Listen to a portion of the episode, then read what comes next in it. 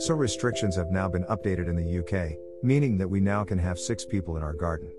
Having people round for association means a perfect opportunity to get baking. Shout out to Delicious Table who gave me this idea with their recipe. Ingredients 1 sheet of puff pastry, 7 ounces of brie at room temperature. Depending on preferences, you can either remove the rind or keep it on. I personally removed my rind. Half crispy bacon bits.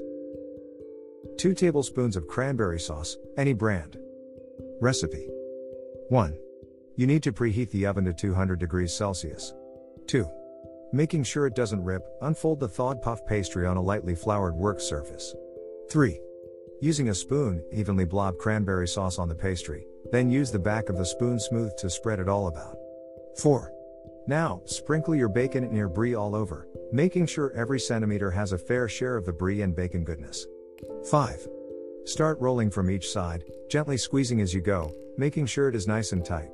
Roll until both sides meet in the middle. 6. Then, cover with cling film or greaseproof paper and let the roll relax in the fridge for 15 minutes. This means it will be easier when you come to start cutting it. 7. Once it has been properly chilled, take it out and start slicing it with a small serrated knife. It makes it easier if you first cut it in half and then slice those halves into quarters. 8. Place the slices onto a baking tray covered with greaseproof paper. Bake for 10 to 15 minutes until gloriously golden. Great thing about these are they can either be eaten warm or cold. I hope you enjoy. Comment below how your palmiers turned out X.